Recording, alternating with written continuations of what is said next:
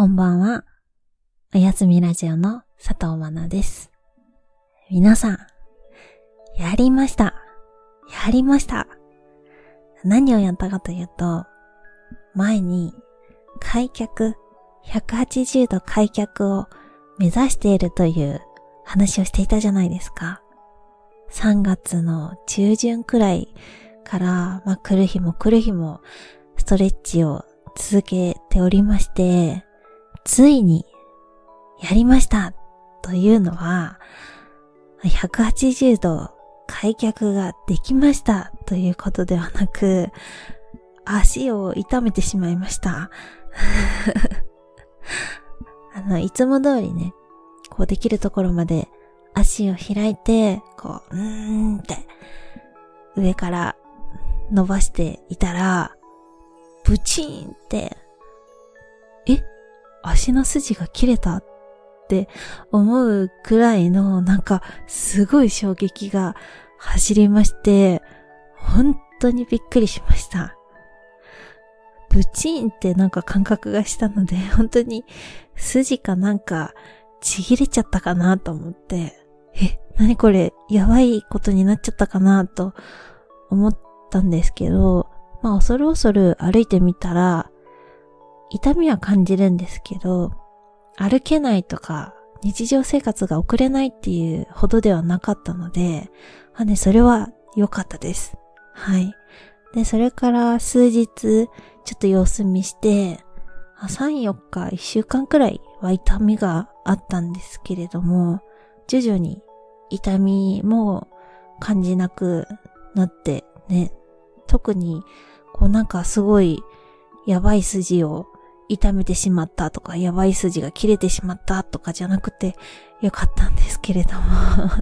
すごくびっくりしました。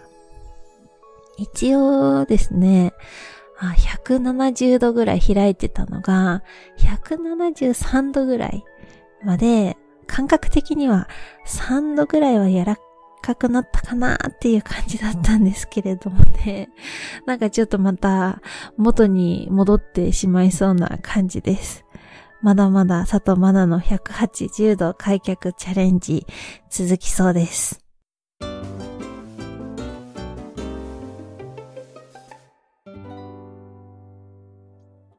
というわけで、今日も始まりました。おやすみラジオ。このラジオでは、リスナーさんからいただいたお便りに答えたり、私の日常やおすすめの映画の話をしながら、寝る前のお時間を一緒にまったり過ごしていこうというラジオでございます。では、早速今日もリスナーさんからのお便りに答えていきたいと思います。お便りは概要欄にある Google フォームからお待ちしております。はい。では早速5つ目のお便り読んでいきます。ラジオネーム、ほうじ茶さんより。まなさん、こんばんは。こんばんは。寝れないなと思った時によく寝落ちするまで聞かせてもらっています。私は今気になっている人が2人います。それぞれを A さん、B さんとすると、A さんは昔からの友達で、おそらくずっと私に好意を持ってくれている人です。今までは誰かと付き合いするということを考えていなかったので、気持ちに気づかないふりをしていました。B さんは私がよく行くお店の店員さんです。こちらは店員さんということもあり、まだプライベートのお話をしたことはないのですが、お仕事を丁寧にこなされていることや、目がよく合うので気になるようになりました。なんとなく自分で A さんを選んだ方がいいということに気づいているのですが、どうしても B さんに惹かれてしまう自分がいます。私は不器用なので、二人のことを同時に考えるのが難しくて悩んでいます。マナさんならどちらの人を選びますか？長い文章だったと思うのですが、最後まで読んでくださりありがとうございます。とお便りいただきました。ほじちゃさん、お便りありがとうございます。二人、気になる人がいるということで、自分に好意を持ってくれている A さんか、よく行くお店でなんか惹かれちゃう B さんか、私はね、これはもう好みというか、自分の恋愛のタイプによるんじゃないかなと思いました。自分が追いかける恋愛がしたいっていう人もいれば、追いかけられたいっていう人もいるじゃないですか。私は完全に追いかけられたい派なので、今のね、私だったら、迷わず A さんに行くかなと思うんですけど、本当にどっちが正解とかってないと思うので、ほじ茶さんの自分の心に素直になってみて、自分が今惹かれる方に行ったらいいんじゃないかなと思いました。うん。多分、ほじ茶さんはまだ若い方なのかなとお便りを見て感じまして、あんまり、なんでしょうね、そんなにこう、付き合うならこういう人じゃないと、みたいな。こういう人となら幸せになれる、みたいな、こう、打算的って言ったらちょっとあれですけど、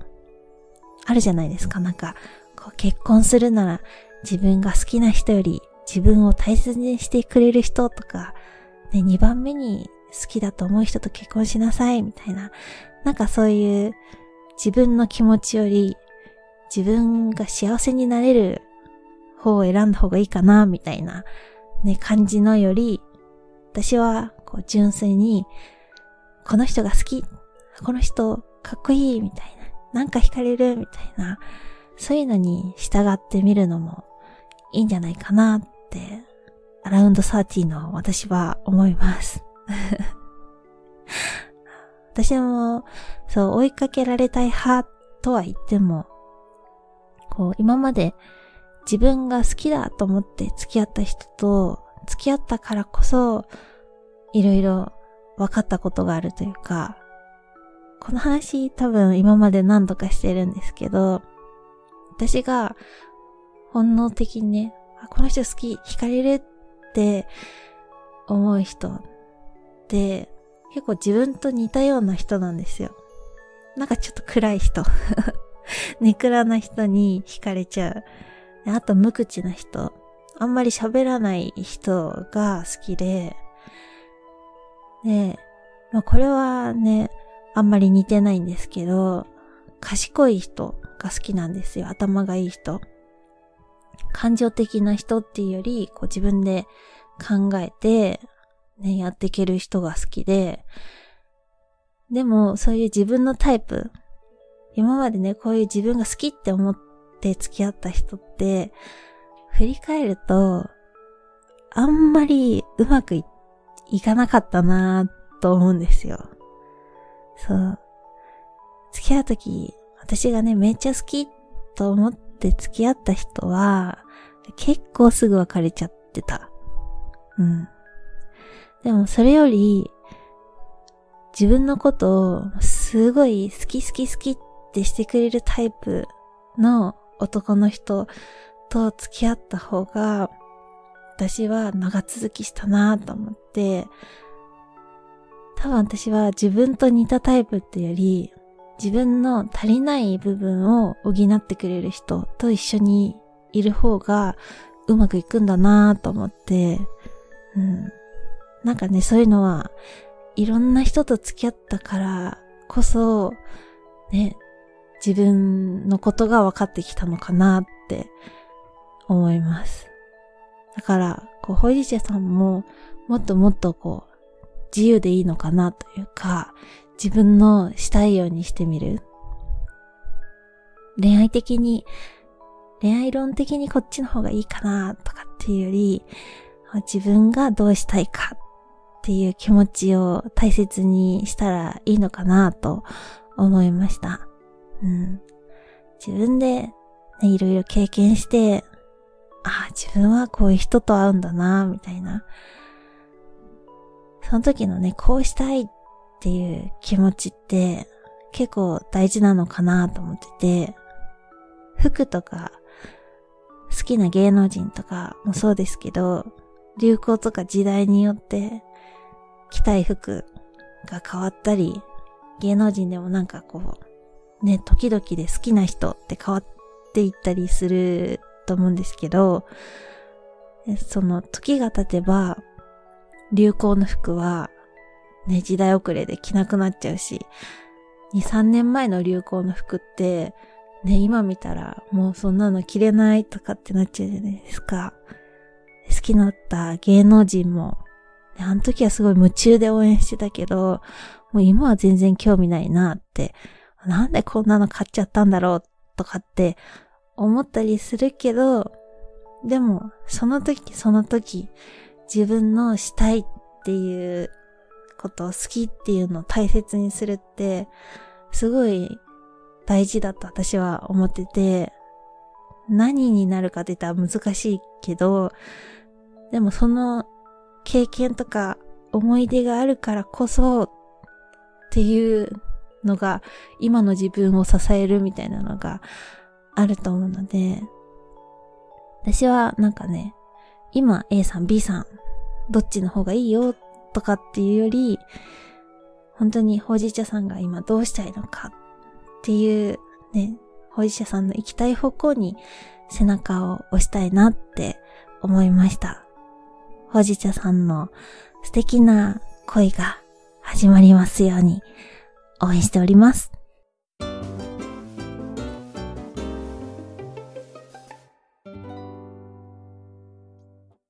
続いては映画紹介のコーナーです。今日ご紹介する映画は、サイバー地獄 N 番部屋ネット犯罪を暴くというドキュメンタリー映画になります。もしかしたらタイトルを聞いてピンときた方もいるかなと思うんですけど、あの、今から約2年前、韓国で起きた N 番部屋事件っていうね、最低最悪な事件が起きたということを皆さんご存知でしょうか？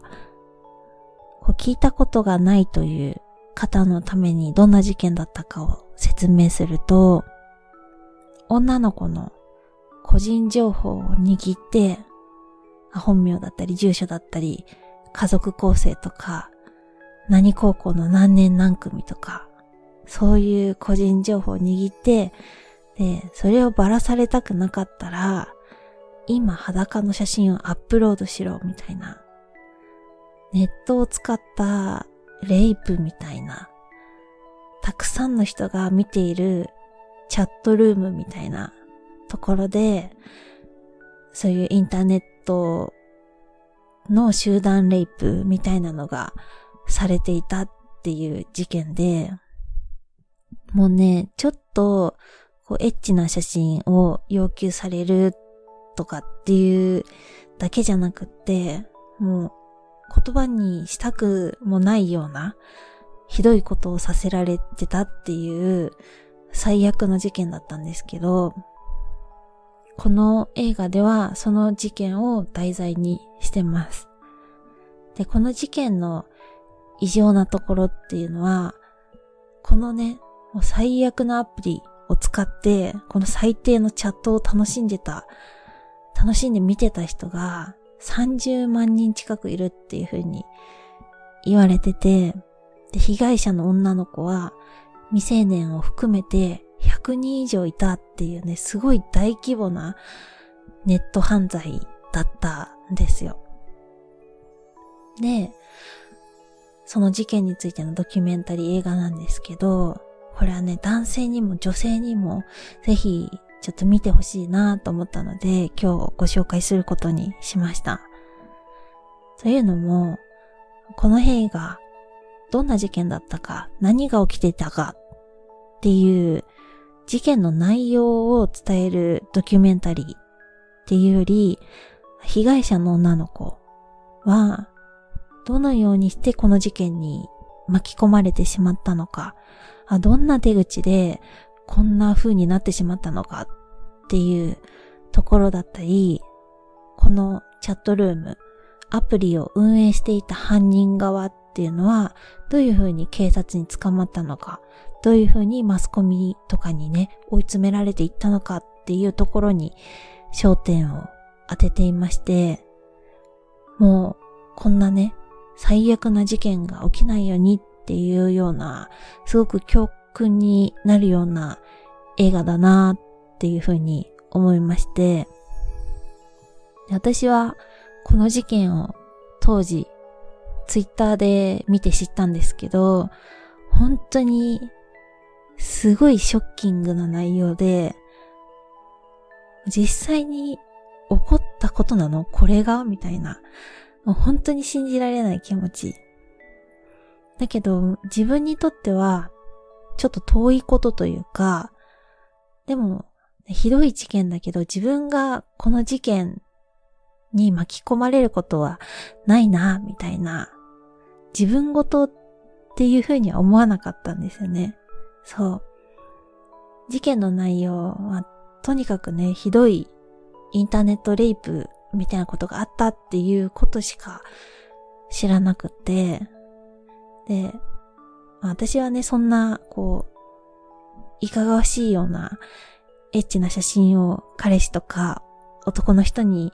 送っちゃって、そっから漏れるとか、裏垢みたいな、自分でそういう写真を撮ってるわけでもないし、ね、自分はそういうなんかね、変な写真とかないから、そんな事件に巻き込まれるわけはないな、とかって、この映画を見る前までは思ってたんですよ。自分には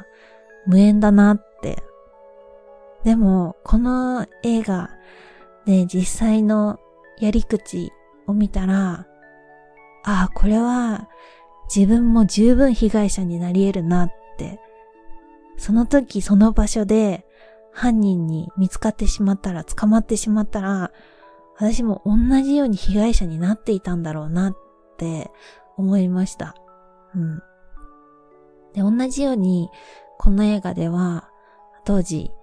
事件を追っていた女性の新聞記者だったり、犯罪心理学の専門家の女性とかも出てくるんですけど、こういう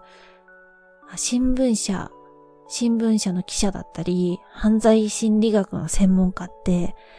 言ったらエリートじゃないですか。で、そういうね、賢い人たちでさえ、この事件の被害者は、その時その場所にいてしまったばかりに、そうなるようになってしまった。自分も被害者になっていたかもしれないってみんなこう口々に言うんですよ。それぐらい、誰が巻き込まれてもおかしくないくらい、すごく複雑で巧妙な事件だったっていうことなんです。なので私もものすごく勉強になりましたね。うん。だから、女の子にぜひ自衛のために見てほしいなって思ったのと、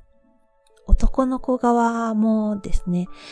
こう、犯人側、運営側になるっていう人はなかなかいないと思うんですけど、この事件、3757人が逮捕されてるんですよ。一つのこの事件で3700人が逮捕ですよ。30万人利用者がいたと言われてるので、その数字を見ると少ないって思っちゃいますけど、でも、このアプリを使ってた人、有料会員だった人っていうのは、ドキドキ、今でもね、捕まってない人っていうのは、すごくドキドキしてるんじゃないかなと思います。ちょっとした好奇心だったりとか、まあ言っちゃえば、エッチな動画っていうのは、男の子だったら見ると思うんですよ。うん。あ、みんなエロ動画ぐらい見るでしょみたいな。自分はちょっと過激なやつ、リアルなやつを見てただけみたいな。いいサイト見つけたくらい、それぐらいの温度感でいた人もいっぱいいたわけですよ。でも、そういう、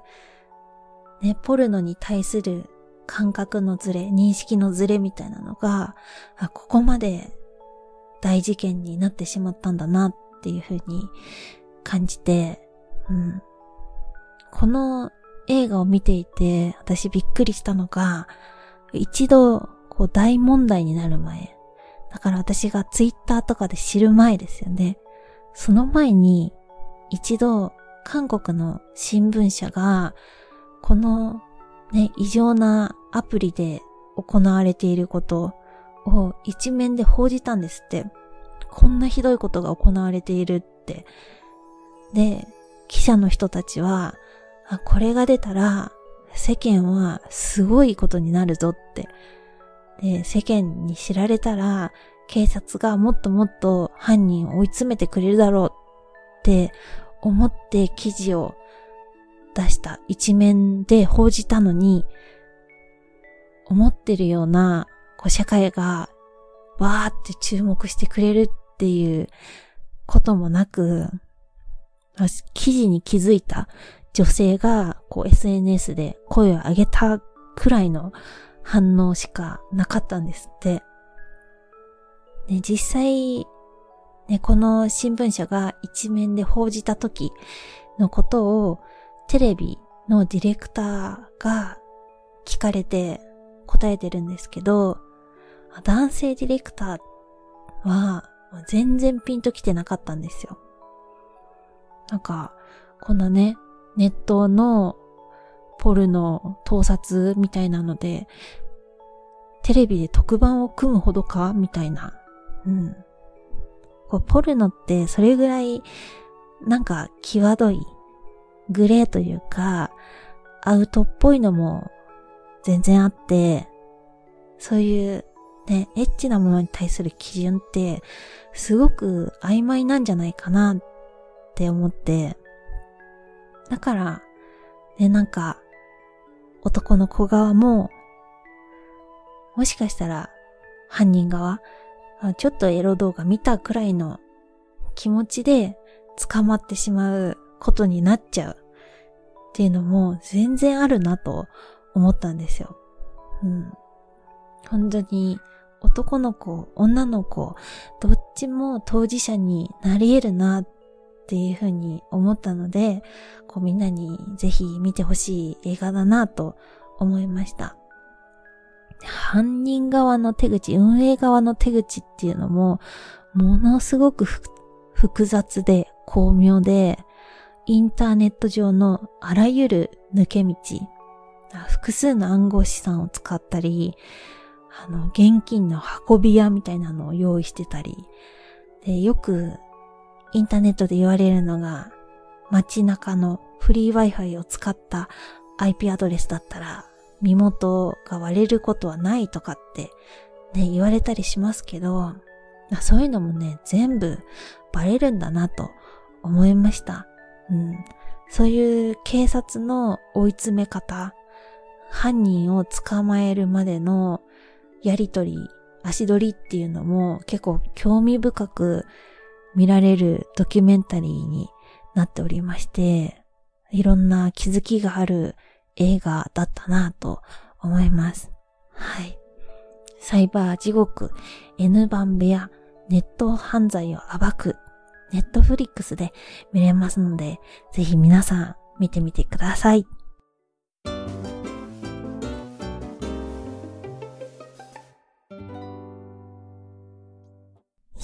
続いてのお便りです。ラジオネーム JZX100 さんより。はじめまして、JZ、ん ?JZX100 です。最近お休みラジオ聞きながら寝るのにハマってて楽しみにしています。僕は最近悩みがあって、どれだけ頑張っても彼女ができません。それに嫌になり死のうかなって思うたまに思うくらいなんですけど、悩んでます。それを紛らわすために、最近新しい趣味を見つけたんですけど、それがサーキットでドリフトをすることです。車はうるさくて車高が低くて乗り心地の悪いとても快適な車とは言えません。こんな車乗ってる人でも頑張れば彼女はできますでしょうか？あと、女の人からの受けはいいのですか？佐藤真奈さんからの目線でのアドバイスもお願いします。家族や友達など誰にも言ったことがないし、知られたくないのでお便り送りました。とお便りいただきました。JZX100 さん、お便りありがとうございます。ドリフト、すごいですよね。自分でキュイーンってするんですよね。すごいかっこいいですよね。えー、JZX100 さんはドリフト車に乗っていますが、彼女できますか？女性からの受けはいいですか？というお便りなんですけど、好きな子はすごい好きなんじゃないかな？と思いました。うん。結構、バイク乗りとか車好きって、そういうこう、好きな人たちの中で集まって出会って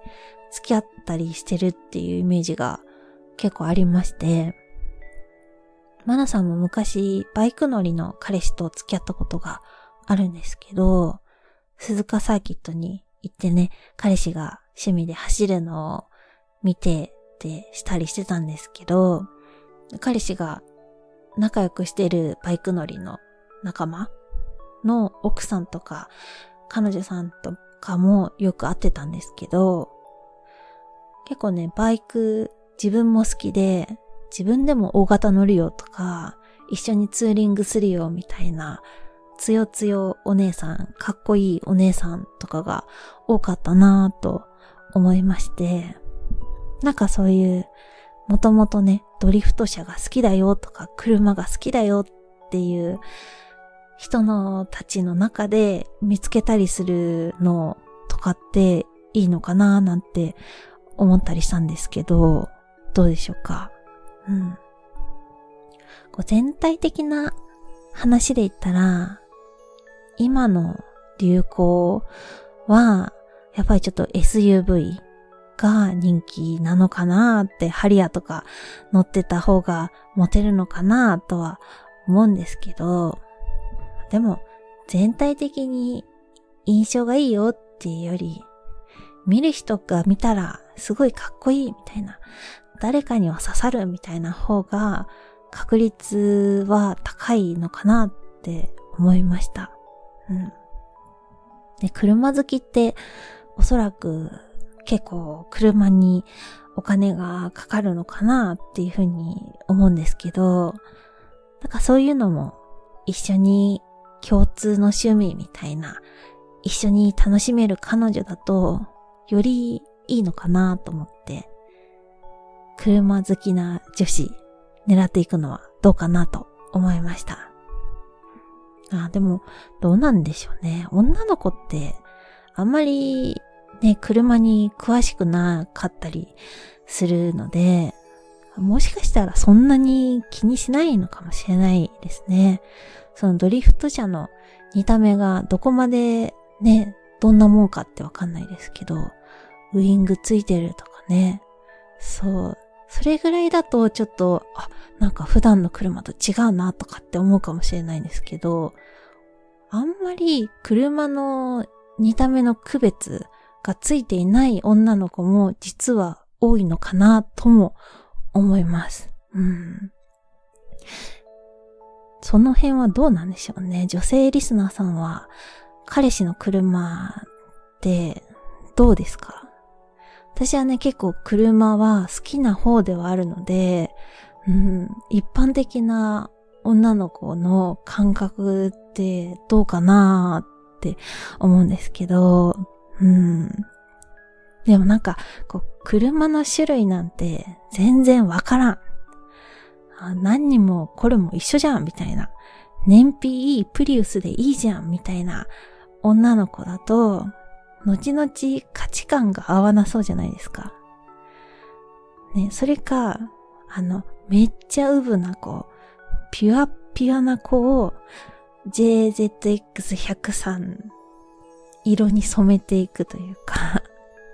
こうドリフト車、車の良さを教えていくっていうような作戦もありますよね。あの私はね、すごく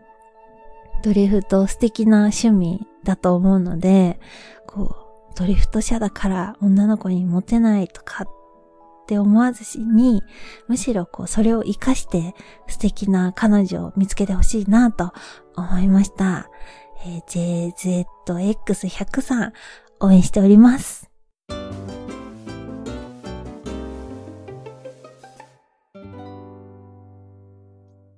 さて、続いてのお便りです。ラジオネーム、はるかさんより。こんばんは、こんばんは。いつもラジオをゆっくり聞かせていただいています。突然なのですが、親友の彼女親友の彼女のことを好きになってしまったかもしれません。この気持ちに蓋をするとは決めているのですが、どうしたら少しでも楽になれるでしょうかもうすぐ暑くなりますが、ご自愛ください。とお便りいただきました。はるかさん、ありがとうございます。親友の彼女。うーん。これはね、も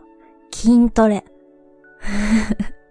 筋トレ一択ですね。うん。あの、彼女、親友の彼女じゃなくて、自分に気持ちを向けましょう。迷った時は、己を鍛える。もうそれが一番いいんですからね。うん、はるかさん、一緒に筋トレをしましょう。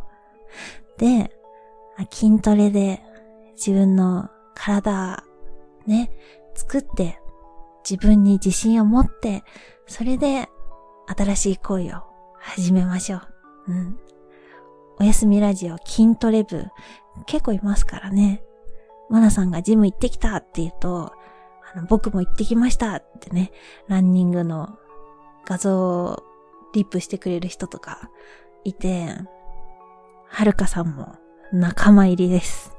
おやすみラジオ筋トレ部へようこそ。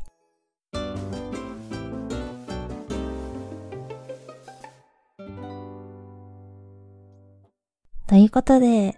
おやすみラジオ、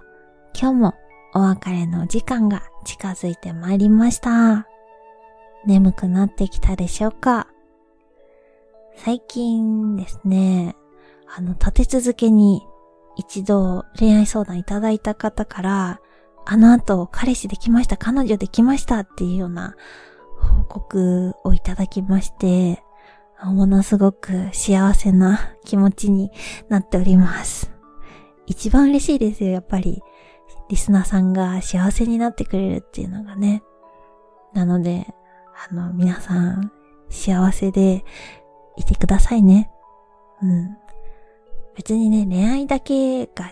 ね、幸せっていうわけじゃなくって、幸せっていっぱいあると思うので、美味しいもの食べるとか、美しいものを見るとか、楽しいことをする、好きなことをする、ゆっくりするとか、ね。こう、大変なこと、悩みっていうのもいろいろあると思うんですけど、ぜひ自分にご褒美あげて自分のことを幸せにしてあげてください。うん。幸せ報告お待ちしております。うん。では、マナさんは今日も皆さんの幸せを願って、皆さんの明日がいい日になりますように。おやすみなさい。